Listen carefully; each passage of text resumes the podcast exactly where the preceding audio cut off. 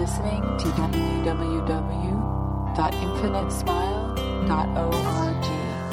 Enjoy these Zen inspired talks given by Michael McAllister.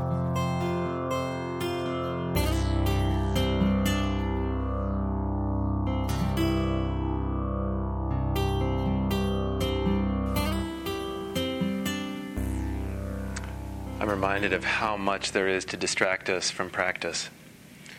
Um, whether it's a really cool ringtone or it's something far more natural like a cat in heat on day three of a sesshin that I was involved with. Uh, a sesshin in Zen is where we, we sit for seven days, and it's more or less about 14, 13, 15 periods of zazen. And uh, you know, so we're pretty much on the cushion most of the time. We're even eating our meals sitting right there on the, uh, uh, you know, on the tan, on the raised meditation platform. And typically, you'll find that if some of you may have done this already, but you'll find that the first day is adrenaline and exhaustion. The second day starts to hurt. The third day is excruciating. And the fourth day is like, why am I doing this? Um, so, right in day three, I believe it was mid afternoon, um, I am getting distracted by all sorts of stuff in this realm of sound. You know? Uh, the person next to me was breathing too loud. There was somebody crying on the other side of the zendo, you know, just kind of sniffling and so forth. Uh, uh, I then started to hear underneath the zendo a cat who was clearly in heat, decide to express herself fully um, as she uh, uh, got down with every other male cat in the entire area. And you know, you're sitting there, you're sitting there, you know, trying to you know be tolerant and accepting of everything. And it's like, God damn, you know, just really everything kind of tensed up in me. And the Dharma talk that was given that afternoon was really about this idea of it's always something. It's always something. We're never going to have the perfect meditation that we plan out. We're never going to have the perfect anything unless we're able to incorporate really mindfully this idea of imperfection. And the minute you can, the minute you can develop a certain fluidity to the way things arise and cease, is the minute that that fluidity becomes, in Latin, humor you're able to crack up at the fact that you're sitting there trying to be, you know, very, very aware and so forth, and your phone goes off, or you're very aware and so forth, and the cat underneath the zendo is having a grand old time, or you, whatever it is. That our ideas of perfection, we can begin to develop some space around them. Furthermore, our ideas of imperfection, we can start developing this acceptance of what is as it is. Now, what brings most of us to deep spiritual work is the idea that eh, something ain't quite right. It might be something really obvious. I thought I was ready for death, and now I'm recognizing I'm not. Or it might be something like, you know, I have nothing left. I'm at the end of my rope. It might be curiosity. It might be greed. I want enlightenment, you know, whatever it is. Whatever brings us to these chairs, these cushions, is perfect. It's the perfect, or rather, I should say, you by being here are offering up the perfect response to some deep thing that's going on within. And it's not always obvious, sometimes it's very subtle. Uh, but how do we inspire ourselves when the going gets tough? How do we keep going when we're hitting the suffering of day three in a sesshin or day four? How do we keep going when there doesn't seem to be any payoff? This has been a huge theme, you know, that we have talked about for uh, you know uh, on and off for a few months here in this in this sangha in this group. And I don't know that I really have answers but I do have questions. And the question that I think we can all kind of, you know, sit with is, what am I doing? Why am I here? Although I don't like why questions because it usually gets the ego all, you know, really spark the mind in ways that other kinds of questions won't. Why are we here? What do I want? And if we can begin to coalesce our attention around that very question, what do I want? We can begin a journey that allows us to study the source of who we think we are. And the minute we can get to that level of awareness, the minute we can start actually backing up, backing up, backing up, or drilling down, drilling down, whatever metaphor you want to use, and we can start actually plumb, we can plumb these depths, we start to have these really fascinating openings reveal themselves through our experience. And the openings always point more or less in the same direction. It's that there's nothing to be taken personally. And this is like one of the hardest things, hardest things for practitioners, especially as they start to hear. But it's exactly where this path leads. Among other things, this is one of the, the major, you know, two by fours to the noggin. It's like, I can't take anything personally. And I'll talk about that a little bit more after we sit. But perhaps one of the really fascinating things that any of us could do just in this moment right now is consider what did you take personally today? What caused you to tense up? And looking very carefully at that, we can actually begin to get to the roots of it. You and I will never tense up around anything unless we fear loss of something. It can't happen. We cannot tense up unless we fear the loss of something. Actually, if you really want to get down to it, fear, all fear is, is a projection of some future loss.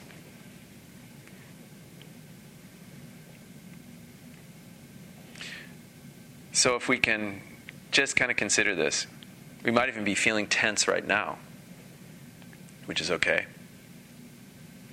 Can you just meet that tension? Can you meet whatever it was that happened today or yesterday if there's something that you took personally? Can we just meet it? Just be right there with it without running from it or without indulging it. Just being right there with it. Doing this allows for the path to reveal itself in some pretty spectacular ways. There's no magic to this. There's, I mean, there's the mystery. I once, I once had a teacher say the biggest mystery is why more people aren't doing this. Why more people aren't actually beginning to kind of look and question very deeply how it is that they live. That we continually use the mind in the same ways that got us into trouble and use that very same mind and those very same patterns to try to extricate us from our suffering. Ain't going to work. This, if you will, new way of thinking is actually pretty basic and not real new. It's watch. Watch. Be the watcher of your experience in all cases. Watch your experience before you become the experience yourself. Before you are angry, look at the being prior to anger. Look at the anger. Just look at the, whoa, anger's arising. Hmm, yeah, God. That observation, that watching, actually gives us the very space I was talking about at the very beginning of this little intro talk.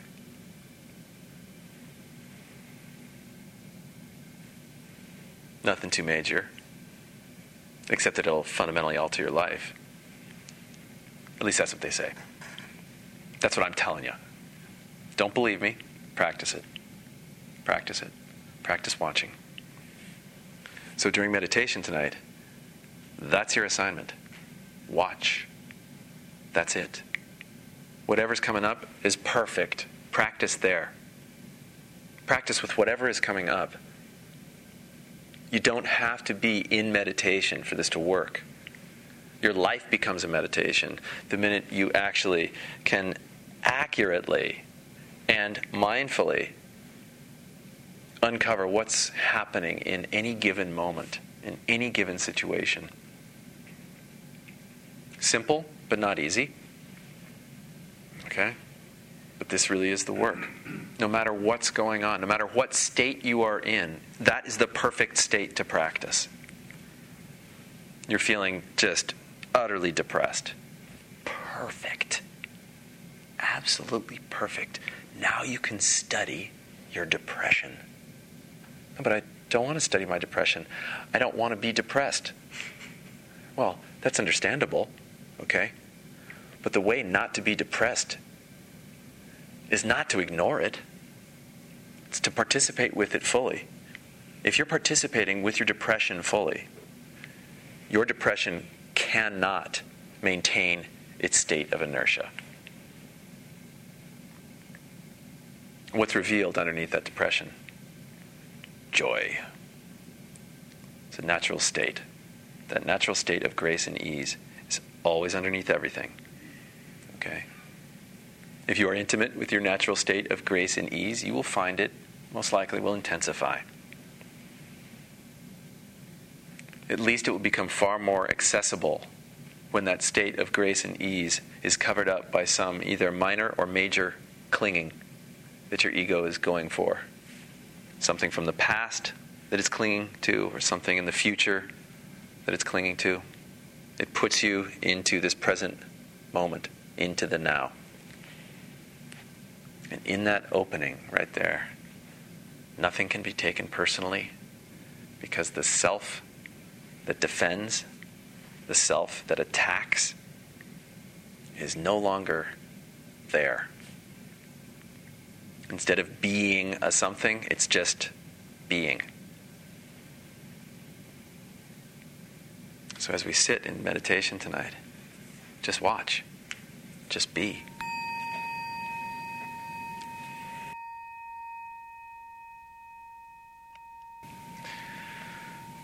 So Eihei Dogen was a uh, Zen teacher who uh, parented the Soto uh, tradition in Japan. There's a little quick history here. It went from India north, kind of uh, split off into some really interesting ways. Uh, the Vajrayana, of course, was like Tibetan and so forth, and then we moved to China and we have what's called Chan Buddhism. You cross the Sea of Japan and Chan becomes Zen. Okay, and then Zen splits off into two, Rinzai and Soto. And uh, Rinzai was pretty much the the Zen of the uh, the samurai.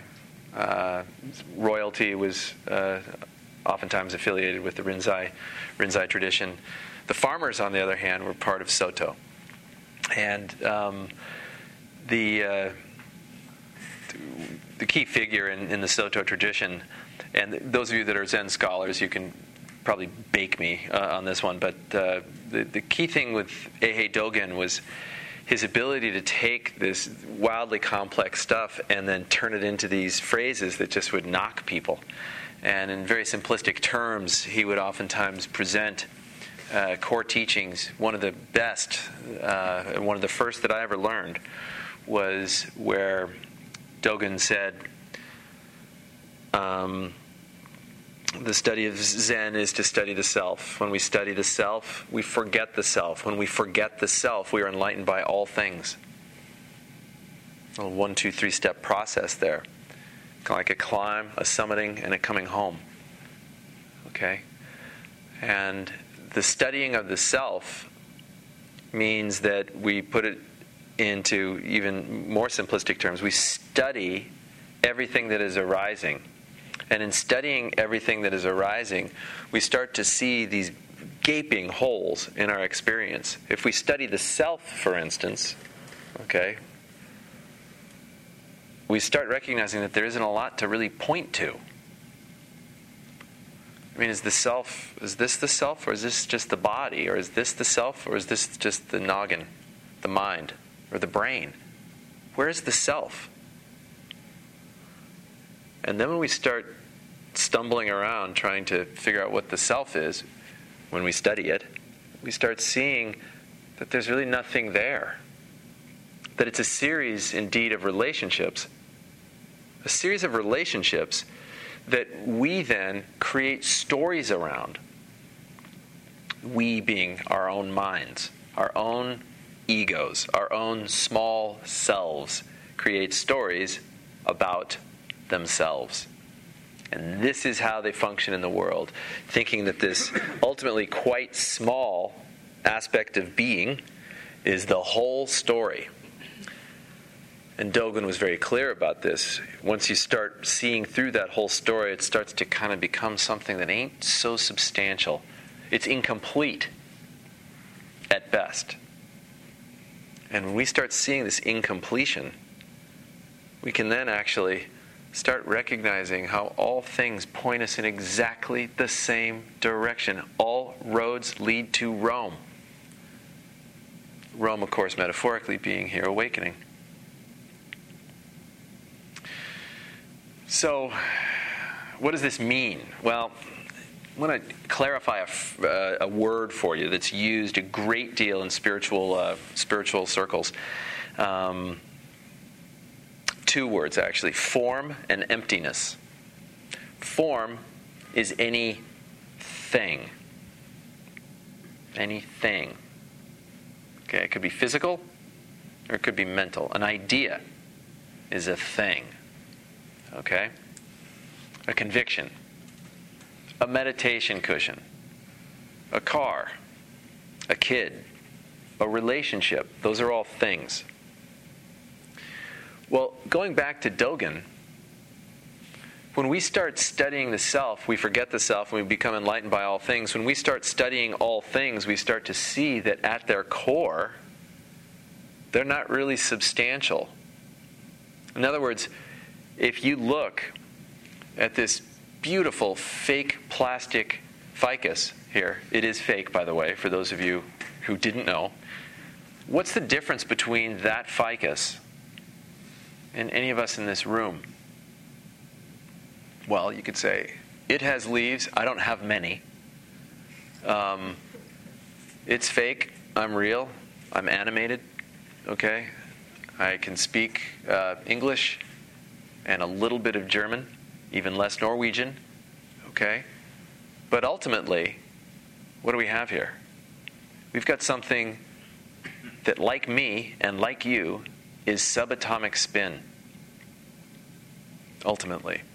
Ultimately, it's composed of space and organic material. Okay. All right? Just like all of us.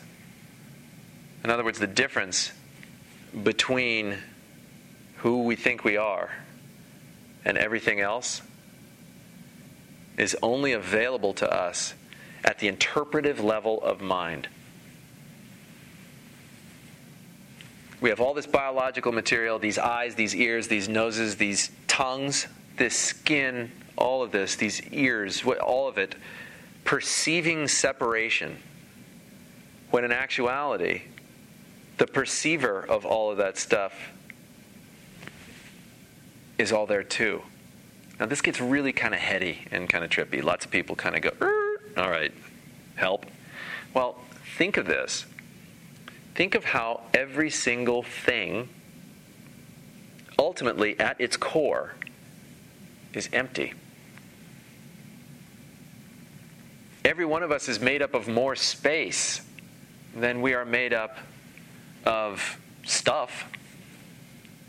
That space, that emptiness, is exactly where much of the authentic teaching, regardless of its tradition, where it's pointing towards, it's this recognition that we all can really actually manifest in the world. We can have this recognition that, oh my God, there's nothing really there. We forget, if you will, the self. And in forgetting the self, we start recognizing this vast interdependence, this incredible cosmic dance and cosmic giggle that are playing together constantly. Whether we recognize it or not, it's always going on. So when we can begin to kind of see through this stuff, we can see through our own attachments to what and who it is that we think we are. We can get a little bit deeper and we can realize, you know what? I am made up of stars, just like everything else. The stars are made up of the same stuff I'm made of. I mean, it's everything is all one thing with variance. All we are essentially is variance. Every face, every one of you can recognize a face. Each one varies a little bit. We are all variances of the infinite, of spirit. So, with this being the case, we can now start to look at our world a little bit differently. We can look at our own experience, our own minds, our own interpretations of experience a little bit differently. We can see that we are a series of relationships, that there is nothing about us that is fixed. That we're constantly in a space of flow. We're constantly in the middle of humor.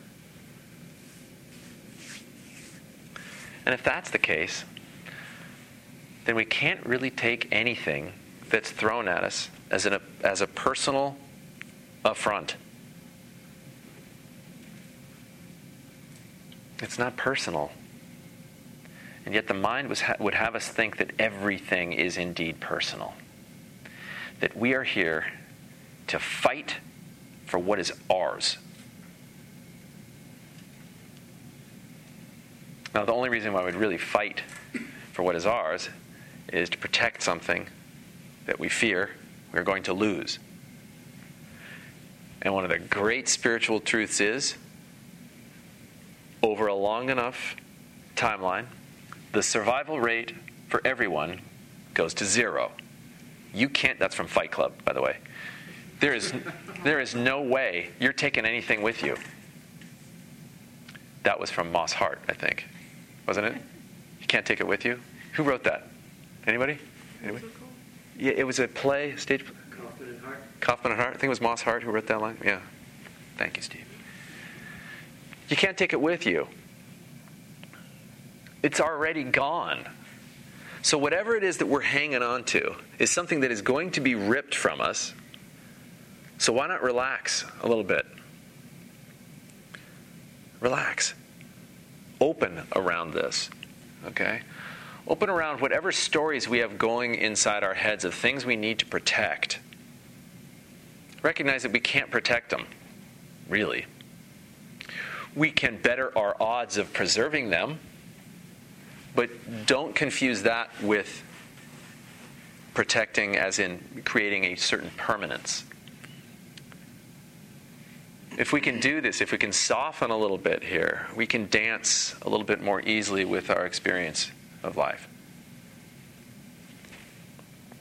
In fact, I would argue uh, that the teaching points us in this really cool direction. It says, anytime you are feeling like there's a personal affront or something like that, you're being, being given an amazing opportunity for practice. You're being given an amazing opportunity for practice because anytime you feel personal affront, you are feeling resistance. And the only thing that can feel resistance is the ego. Whatever is beyond ego and can watch ego feels no resistance, just like a mirror does not resist what it reflects. With this uh, concept in mind, I wanted to read you something. Um, read you something from Awaken This Life. Imagine the implications of knowing that ultimately there is nothing to own, control, or possess, that everything is totally out of your hands. And yet, this realization also shows us that while everything is out of our hands, all we might ever need is within us. This may sound puzzling to the mind, but those returning from the mountain forever know its truth.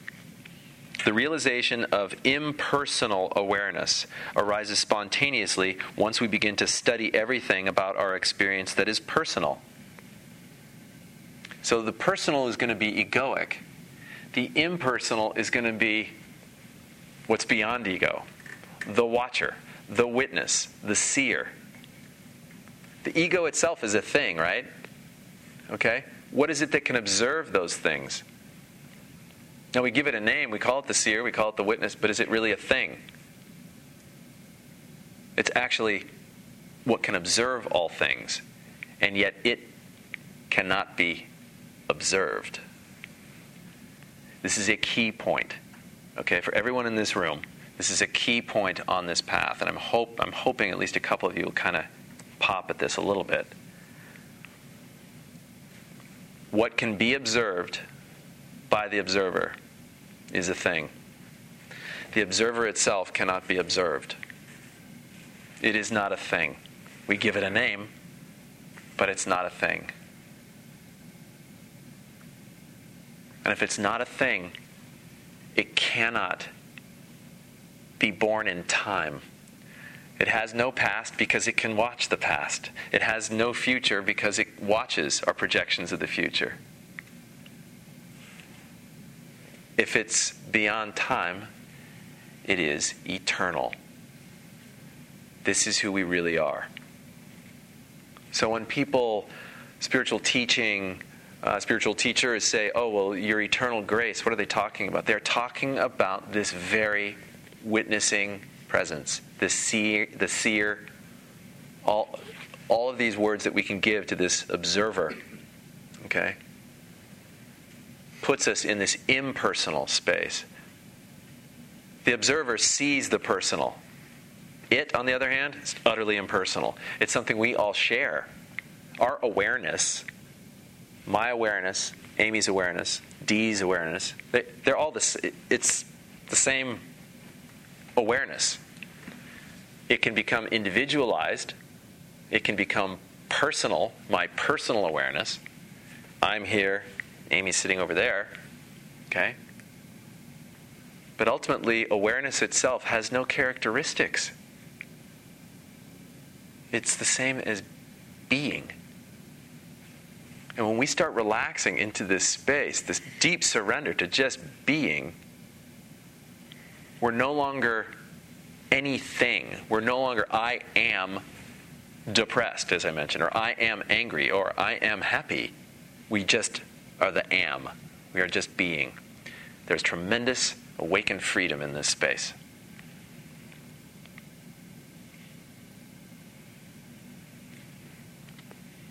Our motives, our desires, our memories, our dreams, and our resistances all begin to fade away. As we practice paying attention, all of these personal things are brought under an intense scrutiny, and the stillness uncovered by meditation integrates itself into our lives. Rather than our habitual place of reference being our personal unconsciousness acting on our mind made stage, we can start with a stillness practice in order to orient each experience around our ability to watch things impersonally, especially our unconsciousness and fear. In other words, if we can begin to watch our experience as it's happening. Totally. This creates space. This makes it so instead of having a reactive life, we are act- actually able to live a conscious life. We're able to bring a mindful presence into our experience as our experience. We're orienting ourselves around an awareness that sees as opposed to an ego that runs. We orient our life around a clarity of what's really going on, as opposed to the murkiness of our attachments to doubt, to fear, and to self.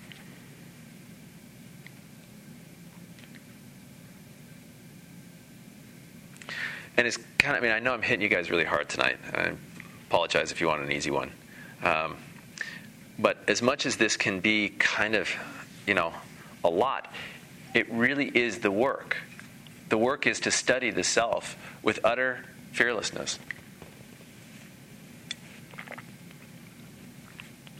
What makes us do the things we do? What's at the core of that behavior, of that decision making? What's underneath this communication that seems so sketchy or even destructive or even perfect? What's at the core of that? We begin to ask questions of ourselves and of our experiences. We begin to become really, really hyper aware of exactly what's going on. And as that awareness kind of permeates, generosity flourishes. And that's really that's what happens when you come home. When you answer the call.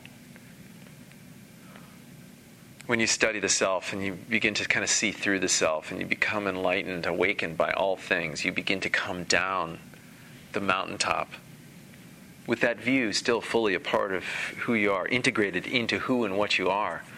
But you come walking back into the world with gift bestowing hands. You're here consciously to touch lives.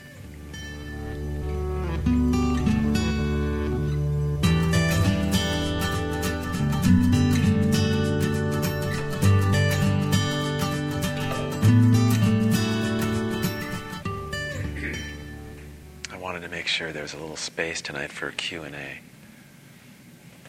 Yes, sir.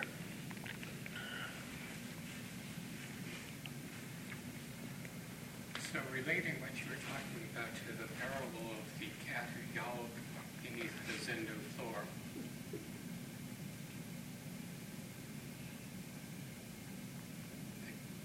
the cat yowling, yes. I believe, was just part of the perfection of the moment. The cat, the cat underneath the zendo was exactly that. And as was, I'm, just, I'm question, sorry. Sure. As was your distraction, Mm-hmm. and your annoyance at the distraction. Exactly. Put me, my annoyance at the distraction of the yowling cat put me in direct contact with the ego. I could watch it. I could watch it spin, authoring stories like this. Why can't they, you know, if only, they always, cats. So the question is, is the uh, problem you were having was really that you were clinging to Non yowling. no, uh, like like is the problem you were having that you were clinging to a desire to be in some meditative state, which was not what was happening Exactly. at the moment. I was clinging to my ideas surrounding what the meditation should be like, not what the meditation was. And then I quickly realized, huh, that sounds like my life. I'm clinging to a picture that I have of how exactly my life should be looking, as opposed to opening to what my life was actually offering. So, uh, nine bows to that cat who was in heat underneath the zendo. You know? So you think the Zen masters put it there? I'm, I'm doubting that they did, but damn, that would have been a funny choice. Zen masters typically don't have a great sense of humor. You know? At least the ones that I worked with didn't. I, I can't imagine any of the teachers that I was working with saying, let's put a cat that's in heat underneath this. Yeah, I can't imagine. Does that make sense, though? Yeah. Yeah, Charlotte. Um, Michael, when you're talking about studying the self and studying the mind, seems that that goes on during the sitting practice when you're meditating. Mhm. But then it also can go on 24 7 by just being mindful and being present. But I'm wondering if it's a different activity when you're not sitting, when you're just living, When, or is it sort of all the same thing going on? witnessing is non activity in the midst of activity. It's what's observing the activity. Okay. Yeah? So, whether you're sitting still and cultivating this calm, or you're in the middle of fire, the witnessing awareness, that presence, is the non activity, or it's, I put it this way it's what's prior to any activity. It's what's prior to any of the mental noise that deals with the fire or the peace. Does that kind of make sense? Yeah, actually, it, um, yeah, it does. It, it's, um, I'm thinking about the act of meditation of bringing your mind back, you know, Uh huh. is kind of like when you're out in the world trying to stay there Uh huh. and not have your mind go off making up stories. Sure. Or it's sort of the same sort of um, attention or awareness. Sometimes it's helpful to think of it this way um, your witnessing awareness, your watcher, your seer, is the one thing that is never not there. It's always there. Always. Always there. Now, clouds roll by to keep its radiance from, you know, hitting life. But uh, meditation removes one cloud at a time. So that that clarity, that radiance, it's not something we, you don't have to work at witnessing. You just have to kind of back into it. Right? Witnessing right now, you can, you can witness the experience of your left ear. Everyone in this room can witness the experience of their left ear. Now move it to your right shoulder, please. You can experience that, right? You can witness your right shoulder. Did that take any work to move from left ear to right shoulder? No. No. It's utterly available. Okay? Now move to the top of your head. Okay? Witness the very top of your head. At any point in time, you can be sitting at your computer in your cubicle, wondering, why am I here? You know, whatever. And you can actually go through this witnessing your emotional space, witnessing your physical body, witnessing whatever. Okay? But you become a spiritual athlete by exercising this muscle, um, if you want to call it that. Clumsy metaphor, but you get the idea. Uh, and then what are you doing ultimately? You're, you're studying the self.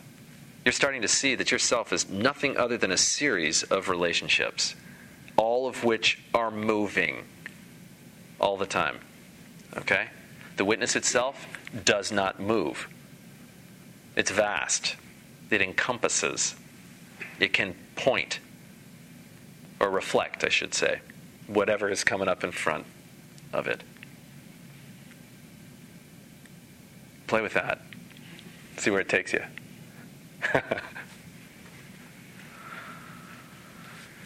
yeah, Steve. Yeah, I, I was surprised. I found myself really bristling tonight at the, uh, the not taking it personally Mhm. and sort of how deep you were going with that. Um, you know, I can, I can, you know, and for years could feel very much on board with the inquiry into the self that leads to not fighting over parking spaces and, you know, not fighting with your spouse and not worrying about fame or fortune or anything like that. But there's a point, there comes a point way deep back when it seems to butt up against like this obliteration of the self altogether, Mhm. right? And you were there tonight. You were talking in that area, and you know, I found At that obliteration point, Yeah. yeah.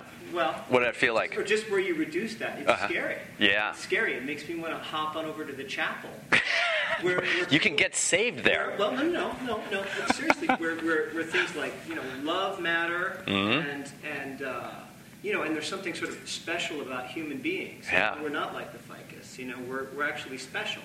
You know, it makes me want to. You know, it, it sort of triggers that feeling. Right. know, because you know, it- you know, and I've sort of been there with the certain spaces before, like studying Buddhism.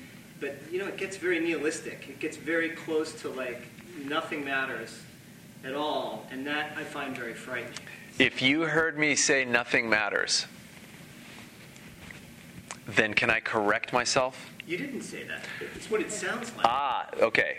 So it sounds like nothing matters. Or, or it sounds like it sounds like when you start talking about the observer who can't be observed, that we're just pushing God back. You know, it's another word for God, and we're kind of like finding a little thing that we can rest on there that maybe doesn't exist either. You know what I mean? Uh-huh. Reducing it back to something that we're going to give a nice name to the observer. Uh-huh. Nothing can touch it. It's pure. It's God.